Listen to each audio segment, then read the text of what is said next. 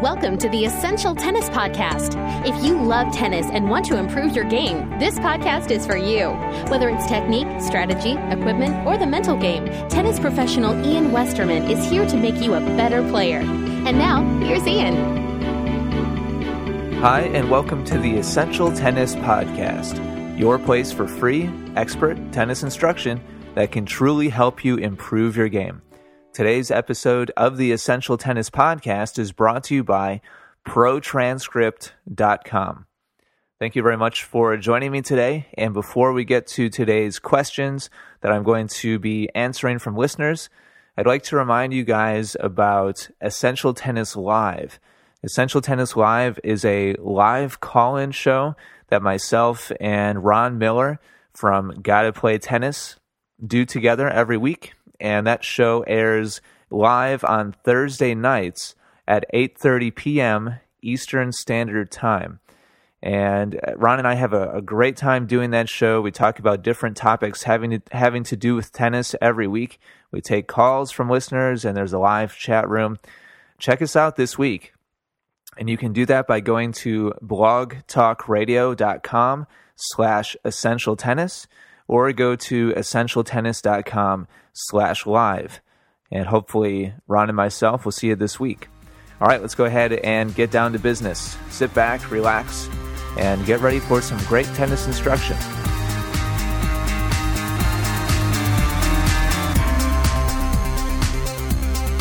All right, let's kick off today's show by talking about some singles strategy, which I always enjoy talking about. And this question comes to us from James, James wrote to me and said, Hi, Ian. I thought of something that hopefully might make a good topic for the future.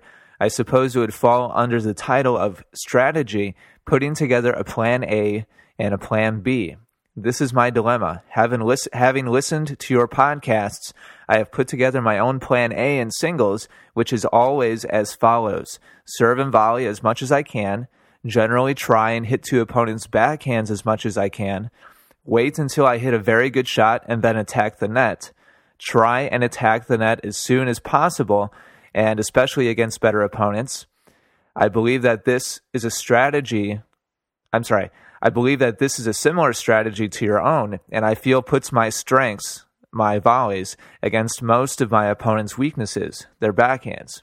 I love this strategy, but what I struggle with is I don't really have a plan B. Plan A usually works well, although one of my opponents has incredibly good forehand passing shots and a reasonable backhand.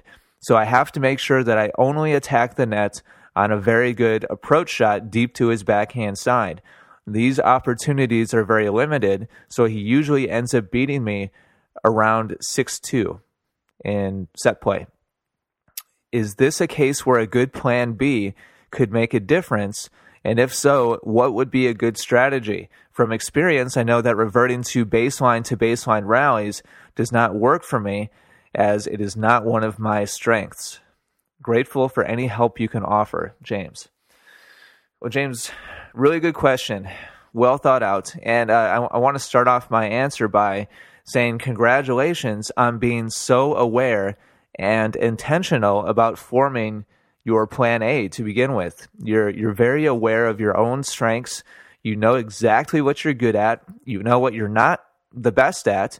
And it it sounds like you've really done a, a good job of forming your your game plan around what you're most comfortable with and what you're best at. And everybody listening should really be taking notes on this and paying attention to how, how well you formed your, your plan A. And congratulations on that, first of all, because a lot of people don't even have a good plan A. So don't feel badly that you're struggling trying to find a plan B because you've done a great job up until now. And that doesn't mean that we can't continue to improve, but I, I just want to tell you keep up the good work on, on continuing to, to pay so close of attention. Keep it up. Now, it sounds like this particular opponent that you're talking about this person that's beating you 6-2 even when you're playing your your plan A strategy well, it sounds like they're a good half level above you at least. Sounds like this person is is really pressuring you, and uh, you're being smart about it. You're not just coming in off of anything, which is what you have to do. Uh, unfortunately, as you play better and better players, this net rushing strategy is only going to work so well because they're going to have more and more of an offensive reply to whatever you're coming into the net on. So you, so you do have to be careful. So it sounds like you're being reasonable about this. Um, I mean, on one hand, you do want to stick with your your strengths against against this player, but on the other hand, you can't just run in off any old shot, or else he's going to pass you easily. So it, it, sounds like you've tried different things, but nothing is really working. And I, I'm basically going to split this up into two sections. I'm going to give you two suggestions of other Plan Bs that you can maybe try, and then I'm going to tell you what I think the real answer is. basically. So I'll, I will give you a couple of suggestions, uh, which you asked for. Um, but the long term solution to this, I think, is going to be a little bit different from having a, a, different plan B, which is, I think, what you think the answer is going to be to your question. So, first of all, plan B suggestions from me using what you have right now and, going out and trying to beat this player with, with what you have right now. Uh, you, have already tried to modify your, your plan A, which I, I, think is probably the smartest plan B, which is to continue to try to attack that backhand and only come into the net when you know you have a good opportunity and not just running off of anything. That's your current plan B. And I, I think that's a pretty good plan, uh, personally. Uh, it hasn't worked so well so far, and we're going to get into what you're going to have to change to to make it work better in the future uh, in a little bit. But uh, if if you want to go out and, and play them today and and try something a little bit different, I've got two other suggestions. First of all, you could stay back on the baseline and push. and, and nobody nobody seems to respect the pusher, but uh, you could just stay back on the baseline and just be steady and consistent and wait for him to make the error. And I, I know this isn't very exciting, and I know it's not your strength. I know staying back on the baseline is not what you're good at, but I'm not suggesting that you stay back there and play aggressively or offensively. What I'm suggesting is that you sit back there and just be steady and consistent. Literally, just aim for the middle of the court over on his side uh, of the court and just put it back in play. Try to get him impatient. Try to get him to make a couple of errors you could still slip in sneaking up to the net now and then and catch him off guard and, and kind of confuse him and, and make him not sure about what kind of game plan you're you're trying to use exactly. But but this could be a, a different look that you could give him, and I, I'm guessing this is something you haven't tried yet because his ground strokes are his strength and they're not yours. So I'm guessing you probably haven't tried this but it's something that you could uh, give it a shot and see how it works, at least for three or four games, and, and just see what happens. If he ends up dictating every point and he just crushes you, then we'll know it's not working. But it's at least something else you could try. My second suggestion for plan B would be to stay back and hit short on purpose and bring him up to the net you didn't say anything about his volleys at all, and I'm wondering if he has the ability to to hit volleys or overheads. You might want to think about staying back, hitting a drop shot, or uh, not necessarily a drop shot, but just something low and short that's going to force him to come forwards, and and see if he likes to volley or not. See if he likes overheads. A lot of times, baseliners have terrible overheads, so you could hit him a short ball, uh, kind of get him to sneak forwards, get him close to the net, and then just hit the ball up in the air and see if he knows how to hit overheads. Uh, you didn't say anything about his net skills, so I, would like to see you test that out and see if he's competent up at the net. Might want to think about doing that. Now, let's go back to what I think is the the real answer, uh, the real long term solution to this problem, which is playing against this opponent. And I want to highlight something that you said in your question, which was I have to make sure that I only attack the net on very good approaches deep to his backhand. These opportunities are very limited, so he usually ends up beating me around 6 2. And, and this is really the big problem here is that you only have limited opportunities to approach the net. Now, at some point, you're going to have to increase the level of your ground strokes, James. You're you're not going to be able to move up a half a level from where you are now, let's say you're a 3 5 right now, you're not going to be able to ever beat. Well, I'm not going to say ever. That, that that would be dumb. But you're you're never going to consistently beat 4.0 players until you do raise the level of your ground strokes because you you you pointed out the problem here. You love the nets, you love to volley, but you're not going to be very successful unless you put your opponents at least a little bit off balance first before you come forwards. Otherwise, players like this person you're you're talking about are going to pass you pretty easily. There's just no way around this. So, as you play better and better opponents, you must have a way of making them uncomfortable before you come into the net. It's not that you're going to have to give up your your net play and your your plan A or your A strategy of getting to the net and using your volleys. It's not that you're going to have to give that up.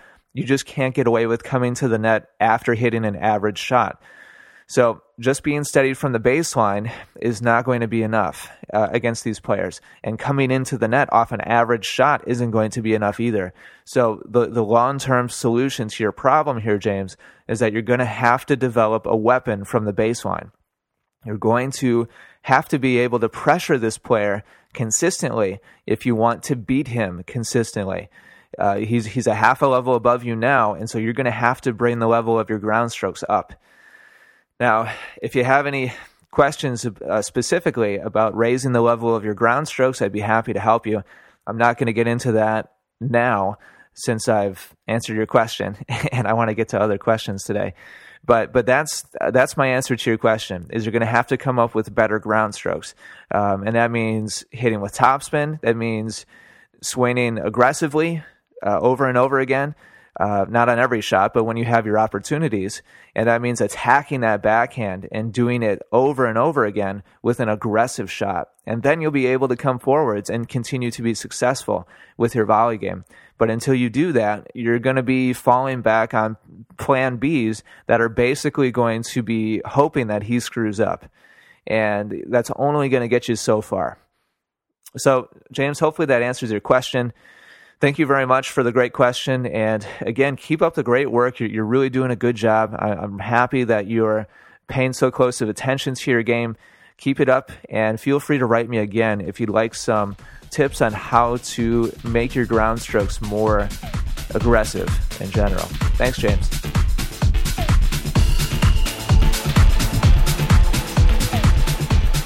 All right.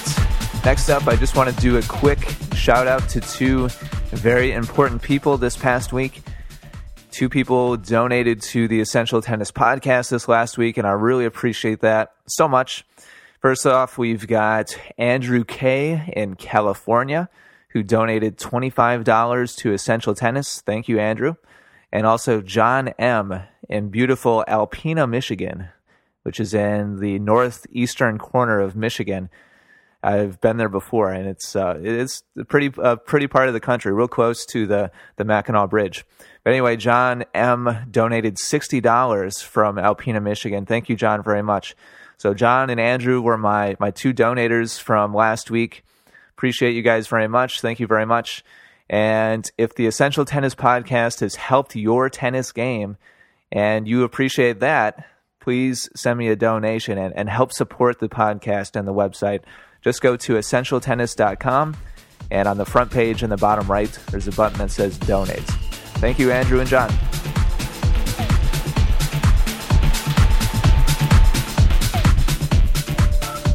Next up is a question from Bruce that also has to do with single strategy. He wrote to me and said, I'm a 3.5 player playing in a USTA league. Suppose I'm in a rally and neither side has a particular advantage.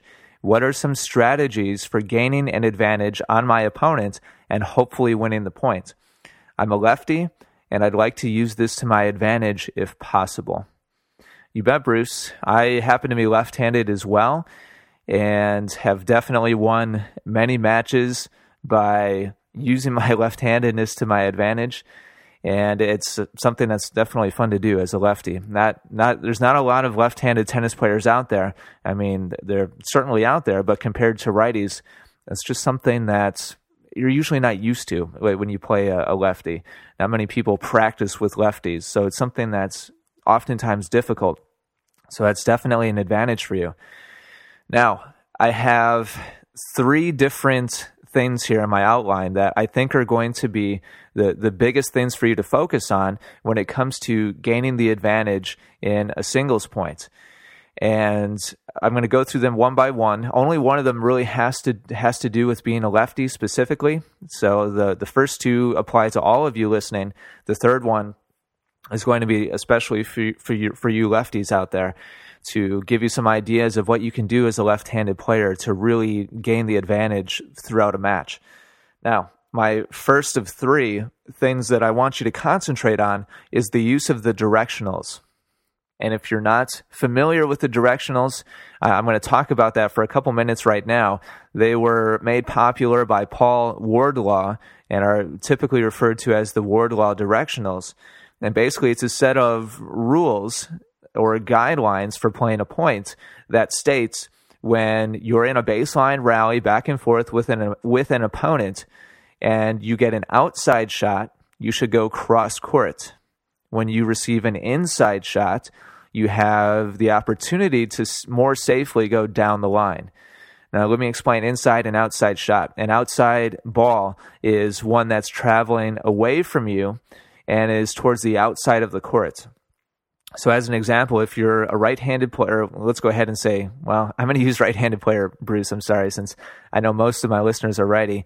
Uh, I'm sure you're used to switching things over as I am uh, over to a right handed example. But if you guys are, are a right handed player and your opponent has struck one of their forehands cross court over to your forehand, and it's traveling at an angle away from you, away from the center of the court and out towards your forehand side. That's an outside shot. It's traveling away from you and it's going farther and farther away from you. It, it's it's an outside ball. It's, it's going to the outside of the court. An inside ball is a is a ball that's traveling towards you and it's coming in towards you. It's an inside shot. An example of that would be if your opponent strikes a, a backhand over if they're right-handed and they hit a backhand on the ad half of the court over on their side of the court and the ball is coming towards you. Let's say you're standing right in the middle of the baseline and they hit a shot uh, from their backhand side that's coming towards your forehand. So it was basically a down the line shot but it's angling in towards your body. That's an opportunity where you can start to hit down the line. Uh, really the most common way that you'll see uh, an inside forehand is if you're running around your backhand to hit an inside out forehand. Uh, and so for you righties out there, that would mean you're shifting to your left a little bit. You're on the ad half of the court, which is your backhand side, but hitting a forehand. Um, that's oftentimes an opportunity for you to go down the line. Let's say your back, your uh, opponent just hit a backhand cross court over to your backhand side, but you run around it to hit a forehand instead and the ball is coming in towards your body. It's angling in towards your forehand, towards the right side of, of your body. That would be an inside forehand. And at, at, at that point in time, you have the opportunity to, to more safely go down the line, or you could go back cross court and, and hit the ball inside out. Going down the line would be called inside in off that particular shot. Hopefully, I haven't lost you guys, and hopefully, I haven't confused you guys there. I'm trying to explain the difference between inside and outside shots, uh, and hopefully make it clear for you guys. Uh, if if you don't understand that, I, have got a video. If you guys go to essentialtennis.com slash video, um, I've got a video where I talk about the the directionals. Anyway, you want to use the directionals Bruce. That's probably number one thing to understand. And you're usually going to get mostly outside shots, which means you should be usually hitting mostly cross court. And cross court is the, is the way to go for several reasons. The, the court is longest. When you hit cross court from corner to corner, you've got more space to hit to. The net is lowest when you hit across the center of it. It's six inches lower in the middle than it is out at the net, at the net posts. And also, when you strike an outside ball cross court, you're hitting it back where it came from, which is usually a little bit easier to time, as opposed to the ball coming across your body, traveling away from you, and trying to time your swing to, to push it down the line without it trailing farther off to the side and going wide. And not only that, but you've got the, the higher nets and the shorter court when you go down the line off an outside ball. So uh, those are the three main reasons why cross court is usually the smarter play. And oftentimes you guys will see professional players kind of in a cross court rally and, and kind of feeling themselves out and they'll hit four or six or eight shots back and forth to each other across court. And players who don't understand the directionals oftentimes will will say, why are they hitting back to each other? They keep hitting back to the same place. And it's because neither player wants to take that risk of going down the line with a an outside shot. It's not that the pros will never try it when they have an easy enough shot and they can kind of warrant the, the risk of going down the line with an outside shot. They'll go for it.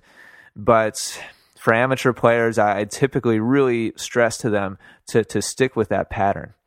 So that's number one, Bruce. Uh, be aware of that. And even if maybe it's your weakness and you're hitting towards your opponent's strength, uh, be patient and keep it cross court most of the time. And that brings me to point number two be patient. once you understand the directionals and you start to see how they can work for you, and uh, once it starts making sense to you why certain shots should go certain directions, it's really important, especially at your level, to, to just be patient, stay in the point, keep the rally going and and try to work your opponent. And you said here that we're assuming that neither side really has much of an advantage. And, and this is really where you want to minimize your errors and minimize your mistakes. And stay steady, stay relaxed, don't panic, don't try anything fancy, and just play the high percentage directions and the high percentage shots. And that's how you're going to win the majority of your points at a 3 5 level. Most points end at a 3 5 level with an error, with somebody just messing up for no good reason. And so, if you can know the directionals, know which direction is safest and smartest, and if you if you can be patient and steady and not get all crazy and, and start going for incredible shots and trying to hit winners, that's really how you're going to be the most successful. Now, eventually, you're going to want to develop some weapons, and I talked about that in my first question today. But uh, you really want to have a good, solid core and foundation of being steady first and understanding basic tactics and basic strategy, like the use of the directionals. So, those are my first two suggestions to you, Bruce. First of all, understand, use the directionals. Secondly, be patient, be steady. And now, number three, this is going to be for you lefties out there.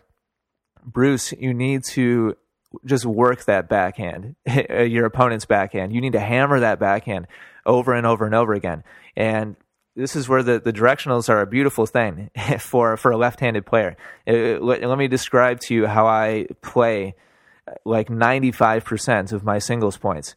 My, my forehand, and hopefully your forehand is your strength like mine, so that this really benefits you the most. But my forehand is, is by far my, my stronger side from the baseline and usually, the opponents that I play, they're right handed and their backhand is their weaker side. And in sticking with the directionals, that works out great for a left handed player because when I take my forehand and I hit it cross court, it's going to my opponent's weakness. It's going to their backhand. It's going to their weaker side. And so most ba- uh, I'm sorry, most forehands that I receive, I hit cross court, and my opponent knows that. After the second or third game, they know I'm hitting like over 90% of my forehands cross courts, and I'm going to continue to pressure that backhand over and over and over and over again.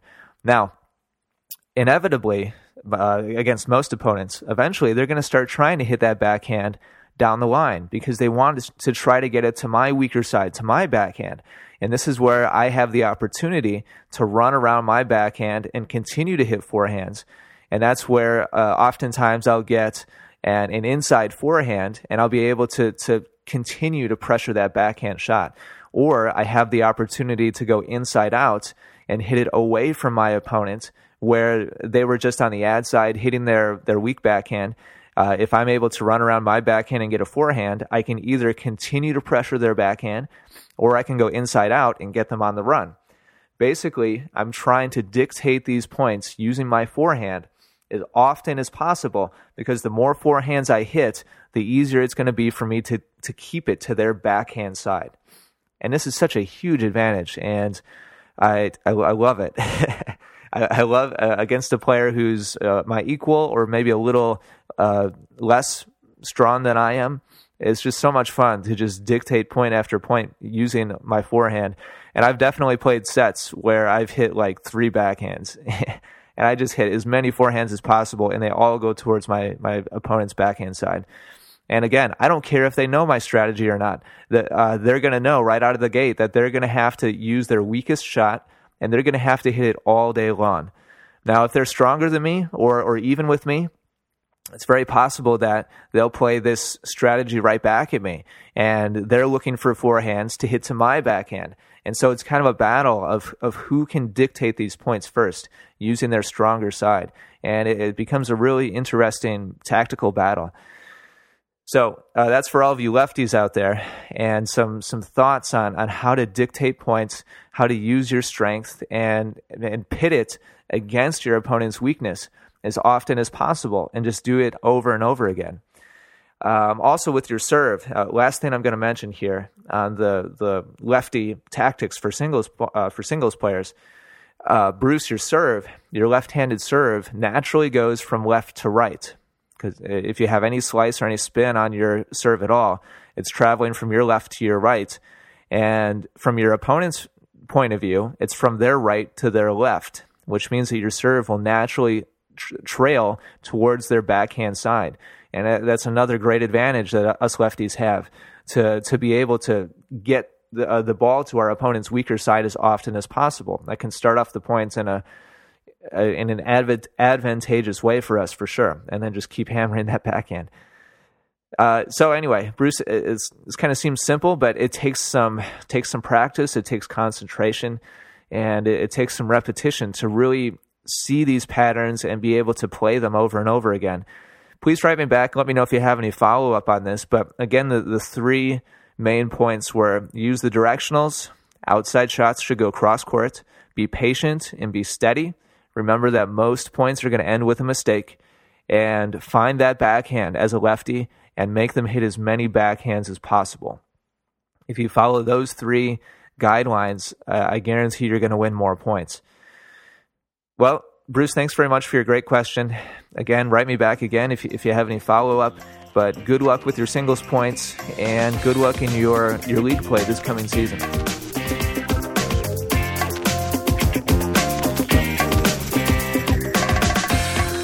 All right, that does it for this week's show, Essential Tennis Podcast, episode number 105. Thank you very much for joining me today. And if you have questions that you would like me to answer on the podcast, feel free to send me an email at ian at essentialtennis.com.